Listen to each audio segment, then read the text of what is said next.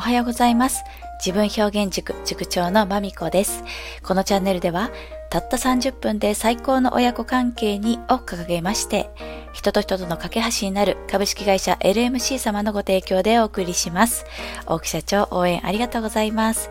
そして私のこのアドリブトークは1.5倍速がちょうどいい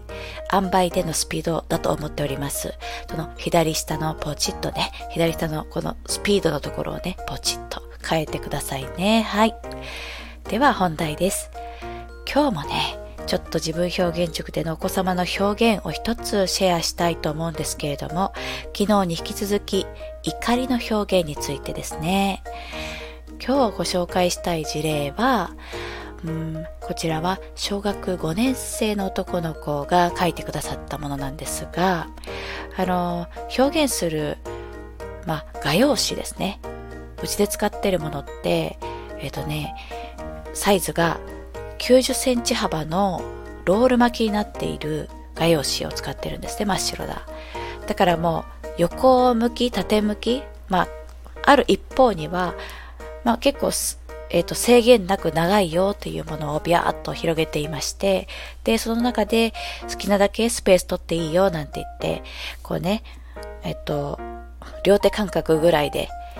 お子様たち配置してですね、やってもらってるんですけど、ブルーシート引いてと。で、その中でね、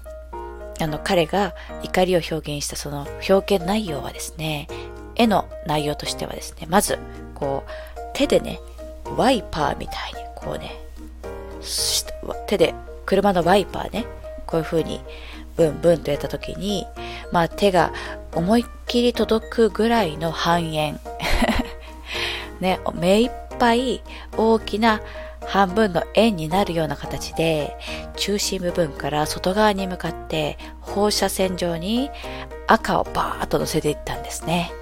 えっ、ー、とね、スポンジのロールだとか、スタンプだとか、はたまた手にベタベタベタと塗って絵の具をね、真っ赤な絵の具を。で、内側から外側にパパパパパッと色を乗せていって。で、しばらくして、うーんって言って、なんかちょっと違う蛍光の黄色みたいなね、絵の具をのせて。で、まだ、うーん、なんかもっとダークな色を欲しいのかなちょっと考えながら、最終的にはそこに青も乗ってたんですけどもね。はい。で、そんなね、結果的にはカラフルな色になって、内側から外側にわーっとね、広がっていく。そしてその内側の部分がね、非常にいろいろな色で、こう、赤とオレンジと、そしてダークなブルーとね、そんな感じの色合いでぐちゃぐちゃぐちゃって内側はなっていて、それが赤赤くファーと放射していく。で、最後にね、オレンジなんかでこう、クレヨンだとかでガーッと、なんかメラメラメラとしたものを描き足している。まあそんな絵が出来上がったんですね。はい。とっても抽象的です。とっても抽象的でした。で、あの、ここに関して、そうね。えっと、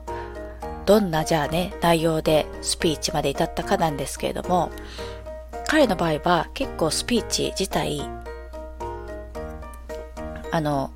やってみたいっていう感じだったので、結構言語化のところのサポートを力入れたんですけれどもね。で、その言語化のところは、じゃあどういうことをおっしゃっていたかっていう話なんですが、このね、まあ、怒りの気持ちを書いたよということで、で、その、いつも怒っている時のシーンを思い出して、その時に自分の心がどんな風になってるかっていうのを、その自分の気持ちを思い出して再現してみたと。はい。で、だからまず怒りだから赤を使ってね、実際に表現してみたんだけど、でもなんだか物足りなくて、で、それで他の色足して、で、結局この満足いた、満足できるまで塗っていったっていう感じだと。で、その感情じゃあね、どういうこと、どういう感情なんだろうっていうのを一緒に、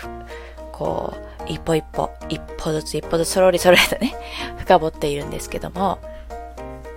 まずね、爆発的にバーンって切れるわけじゃない僕はと。こうね、じわじわと広がっていくとのことですね。こう、なんかね、こうも、ん？もやってしてから、うわーっとだんだんだんだんだんだんだんだん、こう血が昇ってくるんですって。で、じゃあ、どういう時にそうなるの？なんてことまで聞かせてくださったのは、こう今やってる部活の話し合いをするときに、こう、まあ、話し合いだからいろんな意見を、まあ、同じお友達の、お友達というかその部活のメンバーの中で意見交換をして、それをちょっと取りまとめるようなリーダーもいてという時に、なんか似たような意見を結構言ってるのになぜか僕の話だけ聞いてもらえない。そんな時があったと。で、その時はね、非常にこの感情になりましたってことだったんですよね。で、もう一歩ね、もうね、もう一歩行ったんです、この時は。はい。まあ、ここで止める時もたくさんありますよ。だけど、とっても話したそうだったので、もう一歩行かせていただきまして、なんでその、もやができたのかなみたいな話なんですよ。で、なんでかなっていうのをね、ご本人も、なんでだろうな、ああ、なんでだろうなって感じで考えて教えてくれたのは、もしかして嫌われてんのかな、僕と思ったと。嫌われてると思ってもやついた。で、あ、嫌われてるんだったらそれって悲しいっていう感情にならない。私とか嫌われてるって思ったら悲しいってなっちゃう。それが怒りになるんだね、とか言って。うん、そうだね、ってなって言って。で、なんで嫌われてると思うことが怒りになるかというと、なんでこの僕が、この僕のことを嫌うんだよと。僕って全然こう素晴らしい人間なのに なんで嫌われるんだ僕を嫌いになるなんておかしいぞっていう気持ちになると。なるほどとなりましたよね。うん。なるほどと。まあそんな感じで、あ、そういうふうに思うんだね。だから自分は素晴らしい。それで素晴らしいというか自分は何も別に悪い子、悪い人ではないのに嫌われるとはどういうことだっていう、そういう気持ちになって、こうムラムラムラとして、で、その怒りはだんだんだんだんこうじわじわじわじわと大きくなって、だから絵の中でもその内側の方が、まあ、外側バーンと爆発していく様子なんですけれども、爆発じゃないんだな。彼にとっては爆発じゃなくて、わーっと広がっている様子だと。で、それで、その内側のぐちゃぐちゃぐちゃぐちゃとしたいろんな色が混ざっている。これこそが、こう、自分の怒りに発展する、この気持ちの感じ。この感じっていう感じで。うん、とてもね、なんか楽しかったなんて言って、また、あの、この方は、今後も来てくださるっていうね、メンバーになってくださったんですけどもね、お母様も、あ、このご反応としては、もうね、小学5年生の男の子となってくると、まあね、このようなことを、もう、こんこんと語るなんてことはね、なくなってくるとのことですね。で、まあ、比較的、こう、会話もいろいろと活発に行われている親子関係ということなんですけれども、あでもやっぱり嫌なことって話す時も嫌になりますから思い出したくないですよねということで、そのリアルタイムなその場になんというか触れる機会がなければ、こういう感情って、まあそっと、なんというかね、